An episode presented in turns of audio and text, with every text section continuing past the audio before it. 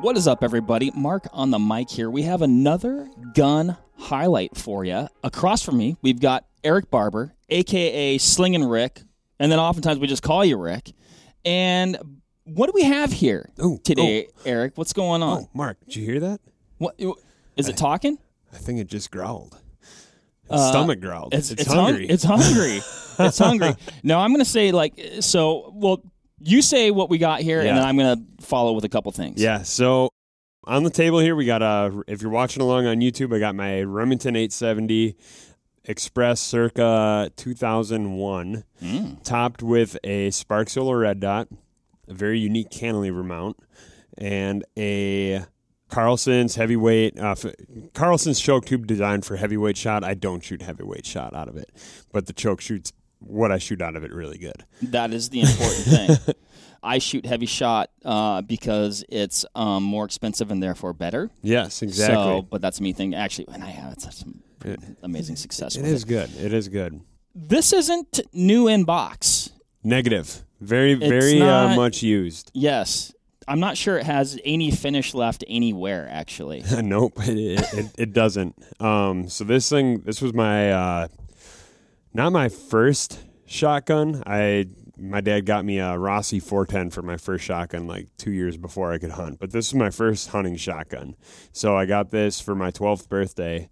My dad went and picked it out. We we picked it out together at like uh, Farm and Fleet, Fleet Farm, and uh, shot it the next day on my birthday. We went and shot uh, uh, trap over at a local gun club, and put straight like into it. I, I think I probably put like probably 200 rounds through it that day. Like I was just addicted to it. Wow, that's awesome. So yeah, and, and now obviously with uh, you know, given the season, we're sitting here March 15th. So before you know it, we'll be chasing turkeys. So it's set up for for turkey hunting, and this is still to this day like any any gobbler I've ever shot with a gun is come at the hand of this thing. So That is amazing. I mean, since so since I've known you, yeah, this is the only gun that I've ever seen you use.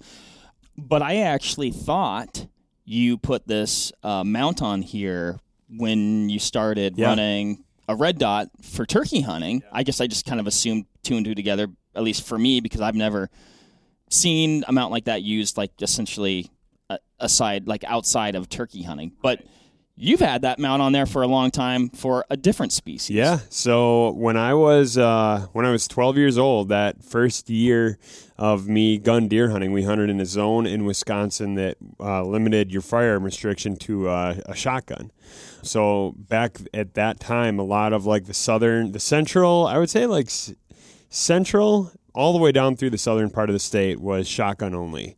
Really, you didn't get into the rifle counties until you got north of, gosh, I'm blanking on the highway like north of I mean for Wisconsin folks north of like Shawano County Mm-hmm. um you know once you got north of there we hunted in Shawano so I know Shawano was definitely shotgun and that's where where uh where we were hunting so that's that's why I use this but anyways I'm here's what I'll say. I'm aware that of this time period where like counties were shotgun only. Thank goodness. Yeah. When I moved here and I don't know, when did I move here? I guess 14 years ago, something like that. That was eliminated, or at least it was like on the verge, or uh, It was on its way out. Wherever I hunted, I didn't have to ever use a shotgun, and I just anyway. yeah I don't care for that personally. Yeah, no, I, I, I agree. I mean, I remember shooting. So the the backstory on that mount is it was the week before Wisconsin gun deer season, and in true fashion, I waited until that time. My dad waited until that time. I had no means of transportation. I'm 12 years old. My dad waited until that time for me to sight. yeah, point the finger. yeah, sight in my uh, my my shotgun, and I have a it's like a 16 or 18 inch uh, rifled slug barrel with open sights on, and and that's what Oh. I was that's what I was getting dialed in. So you've got two barrels for this. thing. Yeah, yep. Okay. Yeah, we'll get into this. I mean, the Remington 870. I've always, as a kid, thought it was the only gun you ever needed, and I s- actually kind of stand by that. You're not still. wrong. Yeah. I mean, I mean, you, you want to shoot a muskox? Well, put on the slug barrel. Dunzo. You know, how's 250 grains of fury feel? Get back to us. actually, you won't. You're dead. yeah. but uh, anyways, so spent the. It was like a Tuesday night, and we went to the, the local gun club. Shout out to Daniel Boone Gun Club in Richfield, Wisconsin. and, if you're uh, listening, yeah, and uh, went and sighted in my my shotgun there, and uh, came back home. and then it was like the Friday, Thursday or Friday before opening weekend. I took it out of the case, or I was like, we were packing up, ready to go up north, and um, grabbed the gun, and it was my dad had a, a Bushnell one and three quarter to four power scope on it, on top of this little cantilever mount. So I've always had that cantilever mount. Um, I've since moved that scope over to a 22 that I that I it was like a, another early gun, and it's got a lot of sentimental value. So still shoot that thing, but uh, anyways, that freed up the neat the any optic on top of this mount. And when I started working here just about five years ago, first spring I didn't run a red dot. Um, I was actually very hesitant about running a red dot, and mm-hmm. then um, started learning more. I mean, I was hesitant because I didn't know anything about red dots. I had literally never shot a red dot until working here five years ago, and um, started to learn more about them. And then in that would have been my second year here, I put a crossfire red dot on top of this thing, ran that, and then when we were testing out the new SPARC Solars, this is actually a pre-launch sample of the SPARC Solar. Still running, still never changed the battery. I mean, that thing has been beat up and it's rocking. So that's awesome. But yeah, that is the backstory on that mount. So you can still find that mount, not that exact mount, but you can go on like Amazon. Uh, that's how I've always found them. I'm sure you can find them at your local local gun dealer but I always just go on Amazon and type in Remington 870 saddle mount, and there's a there's a variety of mounts available. The 870 is such a popular shotgun platform that there's you know more tactical you know applications than this. There's very similar applications to that. So any saddle mount will help you get an optic on top of the 870 because it's not drilled and tapped. Right. Right. Now, what's interesting here, though, is, is you almost have like a peek under yeah. sight yeah. system. I mean, you could still use that front bead, I guess, if if you wanted to. Oh, abso- um, absolutely, and and that's uh, there. That's a good point. There is a little bit of daylight. There's a fair amount of daylight. I mean, very usable amount of uh, open space beneath the rail, so you can actually still use the bead if, if for whatever reason your dot goes down, whatever. Um, you could still hunt it and be mm-hmm. and be totally fine. So when you were turkey hunting before you got the dot, then you would pull that saddle off. Then yeah, okay. yeah, I've I've had that dot off, or I've had that saddle. I uh, it would have been 2019. Yeah, when I put that on there, for the first time since I had it in like 01, 02, whenever that was, many years ago when I, I hunted it for the first time. But yeah, the nice thing with that is you pop these these pins in the receiver out, um, you replace it with the pins that, that go into that spot, and you know, just with the simple, I mean, genuinely takes less than a minute to swap that out, and you can go from shooting turkeys in the morning to shooting trap and skeet in the evening or hunting birds, whatever. Mm, that sounds um, lovely. Yeah, so it's uh, it's super easy what would you say? Okay, personal question. Yeah. W- what would you say the body count is on this thing? oh man, I should have looked at the slate call before we came in here. I, if I had to just guess, it's probably around fifty. Oh I've had a couple really good years of turkey hunting. had a couple and, good, good couple good runs there. but yeah, I mean, every every bird I've ever shot has been with this gun, and you know, it just it it's got so much sentimental value to me that I I can't not hunt with it. Well, and so here's here's one thing I love about you, Rik. We've hunted turkeys together a handful of times. Yep. And I recall one and so like and you also hunt you're a seasoned turkey vet. And Appreciate you that, you Mark. hunt turkeys more and take it more seriously than just about anybody I know. Like when it's turkey season, like it's on from start to finish, multiple states how many tags you got, buddy? Yeah, yeah. Uh, we were hunting together one particular instance, and we had a bird come in pretty tight, and there was like a, a screen of brush, like preventing a shot. Now, I, I'll say this: like, I was pumped up. I was very excited because I get jacked out of my mind. I know exactly I've, what you're talking about. I've never heard somebody breathe so heavy. Like I'm like, oh my gosh, like the bird is gonna like spook because I mean I was like five feet away from you, and I was like, dude, this guy is out of his mind. And then the, we ended up, unfortunately, we didn't get the like the yeah. bird just like moved off. I'm not going to say that you sp- you didn't spook it with your Thank heavy you. breathing. Yes, I, I, actually I don't think I don't think that's what happened. Yeah. But anyway, I love that you still like. I mean, I think everybody who hunts turkeys, man, you get jacked up when you got a bird coming. but like Next I level was, excitement. I was like, man, this guy's gonna have to keep it together, which you obviously do because a lot of turkeys fall down uh, at your hand. that one was very close. He, w- I remember that. I mean, that was like five feet. I mean, yeah, we're standing here in the podcast studio. He was legitimately from the distance of like us to these cameras to these cam- away. yeah, Like, he was- exactly.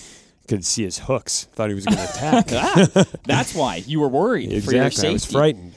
you bring up we were just it's you know we're obviously we're getting jacked for turkey season right now we were looking through different you know like you've got your fhf uh, call harness which actually i got one of those this year. And so like i was you know checking out how you have it configured because i know you've futzed with futzed with it quite a bit. And so we're getting jacked about that. You bought a new shotgun this year. I did. which is a very nice shotgun. You brought it in. Points very nicely. And then we just like you're just like yeah i don't think i'm going to use that this year. So the background there is I bought a Franchi Affinity 3, a phenomenal gun. It's much lighter than the 870 here.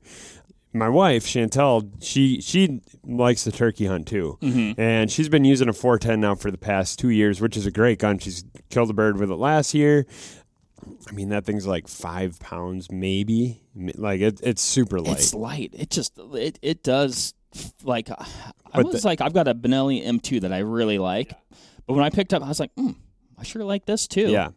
The problem with the uh, the 410 isn't really that. It's there's no issue with the 410. It's that when we go and do some sort of other t- type of hunting, whether we go pheasant hunting or if she wants to shoot, you know, sporting clays, the 410 isn't the the solution there. So I was kind of in the market. I this thing we'll get into it. This thing is getting old. It's starting to really show its wear. So I do need another shotgun. Um, so I did get that Franchi with kind of the intent that Chantel use it. I'm going to be very careful with my 870 here. Like as you actually, you know, you kind of pointed out that the finish is all off it. I mean, as you look at it, even like the stock has a little bit of wiggle out there. Oh goodness. I Yeah. wonder if you can tighten that up. I, so if anybody is listening to that, please let me know if you can tighten up the rear stock on these 870s. It's got a little bit of little bit of play little there. play in there. I am adamantly opposed, and I'm glad we're, we're here now. I'm adamantly opposed. I will not do it. I will not replace the stock. To replace the stock, to replace the wood on this gun, would be like taking a Van Gogh painting and taking off all the ink, all the paint, mm-hmm. and you're left with a blank canvas. That is no longer art. The art in this gun is in all the the nicks in the stock, the wood, you know, the finish on the foregrip. There's a, a dent here in the vent rib when my buddy's dad shut it inside of a Chevy Astro van oh, in 2004, 2005. One of my first turkey hunts ever. It got shut in the back of a Chevy Astro van. So She's still kicking. I say all of that to say that this, on the surface, you see a Remington 870 Woodstock. You've seen a million of them. This thing is loaded with personality, and that's where the value is to me. So, no, I dig it. I dig it. Yeah, hopefully if someone knows, if someone yeah, let, let us know. Comment below. Reach out. Yeah, because you don't yeah you don't want to like you said you don't want to replace it, but I Yeah. have to think there's and it's still will, functional. way. It is still functional. Like Maybe it's, it's, like actually extra ergonomic, you know, like it just like molds into you. yeah, it helps you really shoot around the tree when the the stock has that flex built into it. So, but yeah, it, uh, obviously, I mean, those all those like nicks and scratches and scars on this gun have come over coming up on 20 years of hunting it. Yeah. And I mean, this thing spent probably about like 10 minutes in the bottom of a marsh in Stuttgart, Arkansas, a couple years back.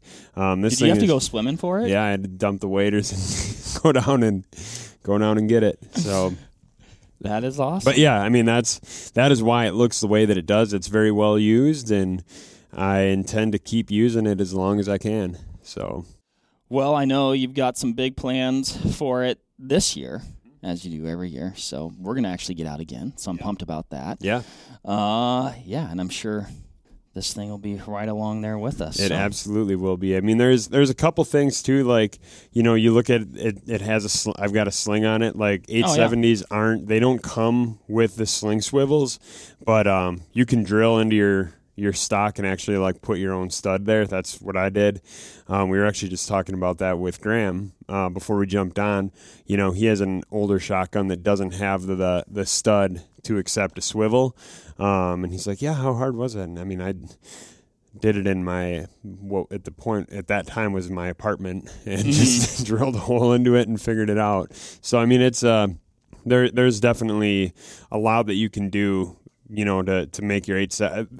870 a real, you know, legitimate turkey contender. When I first got this thing, like I the the first couple years hunting with it, I um, you know, when I was a kid, I, I missed a bunch of birds and at, at the time, I kind of attribute it to the gun. I'm like, oh, I've got a more budget friendly shotgun. Well, I kind of did some looking into it, once I got older, you know, I ran the same same choke and, and shotgun setup from like the time I was 12 until probably the time I was in high school. I started working at Gander Mountain. You just got to shut shut it in the door of an Astrovan, and yeah. then she'll spot on after that. Exactly. But once I, I, like I said, in high school, uh, senior year of high school, I started working at Gander Mountain, and um, learning much more about firearms and specifically shotguns and choke tubes and how important the choke is. And I remember the choke. I don't even know what choke I had, and all I know is that my dad bought it for nine dollars and ninety nine cents. So the and I still have that choke, so we could bring it in and look at it. We should look at it. Curious. We should shoot it. Yeah, but I, I so anyways, I shot it then when I bought this new choke, which is uh, Carlson's. Um, it's the the one specifically designed for federal heavyweight. Okay. I shoot Longbeard XR out, out of it. Mm-hmm. Mm-hmm. I always had great luck with that. I mean, at 50, 60 yards, you're putting, you know, 20 to 30 BBs scattered throughout the head and neck. So I feel totally confident with this thing. But, anyways, long winded way of saying that swapping out that choke tube actually made a ton of difference. Mm-hmm. And to anybody that might be listening to this thinking, yeah, my 870 just hasn't really been quite there. You know, I've got this whatever shotgun that I also use that seems to perform better. I would definitely look into, you know, messing around with some after some other chokes and, and playing with it because this thing, I mean, I, I, feel totally confident in this gun at, at those distances. And for sure, for sure, no, it makes a huge difference. I'm going to be doing a little uh, playing around with some different chokes with my M2 this year, and I'm going to predict that I see some dramatic results with definitely it. yeah i mean pl- playing around with a variety of different loads and chokes is probably i mean it's not easy anymore as it was probably five years ago three years ago before you know, ammo became a little bit more challenging to find. But if you do have ammo, I mean, even pheasant loads, actually, that's what I use to, like every year when I pop off this cantilever mount and I put it back on, the entire unit, dot included, slides right off and I can put it right back on. So I know there's not a whole lot of variance in point of impact, but I always do want to check it. And I always check it with a pheasant load. And actually, I would feel totally confident you know, if I was in a pinch, shooting a number five pheasant load at a bird out to 40 yards, no problem. Yeah, I mean, you're not going to get, you know, maybe the range that you might with, you know, a dedicated modern turkey exactly. load. But yeah. a lot of a lot of birds have been killed with them things just fine. So, and and what you bring up is actually a really good point. Not that we're on to like how to, you know, do your red dot on your turkey gun, but using a pheasant load or even you know just a standard trap load. That's where you, I start when you're, when you're yeah, zeroing. Definitely. You know that way you're not burning those expensive shells, and you can at least get close to where you do just your finish work with exactly. the loads that you plan on using. Yeah, I mean we're we're kind of talking about it, so we might as well just jump into it quick. But like when I've when I first mounted the dot on this thing, I started with number seven and a halfs at like 10 yards because I wanted to be super close to at least make those like mm-hmm. those mass adjustments. Right. Um, started there and then I went to 20, 30, 40 with pheasant loads and was fine. And then I did a confirmation at 20, a confirmation at 40, and a confirmation at 60 with my actual turkey load. So at the end of the day, you're only three turkey loads invested in that process. Mm-hmm. And now because you went through that, you're heading to the field with total peace of mind, total confidence, and you're just going to be that much much more ready in a when when a shot does finally present. So. Yeah. Yeah, and then particularly when your heart's you know beating out yeah. your chest and you can't control your breathing. Absolutely. Um, no, that's awesome, man. Uh, yeah, I love this thing. Every time you bring this thing out, I mean, you, you, obviously you can tell you're just like, oh yeah, this thing has seen a few things. Yep. So I it, like it. It's a favorite for sure. Well, I appreciate you bringing it in, chatting about it. I'm even more jacked about getting out in the turkey woods uh, this year. And uh, yeah, so what? Uh, I asked the you know asked the audience out there, do you have a turkey gun that's got a lot of sentimental value and a lot of memories attached to it? So much so that you actually won't use the new shotgun that you bought. Yeah. Uh, turkey hunters are a sentimental group, myself included, and I'm sure there's a lot of folks listening that have that gun, mm-hmm. whatever that gun is. So we want to know. Let us know. Drop it in the comments share a picture with us on social. Yep. We'd we'd love to see it. So I'm like the reverse. I've got a gun that I've got so much attachment to and love so much that I actually don't use it because I've kind of retired it Yeah. for like only like very special occasions. yeah, So anyway, what's what's your what's your process look like, everybody? How are you managing your sentimental shotguns? Let us know. and until next time, happy hunting and shooting. We'll catch you on the next one.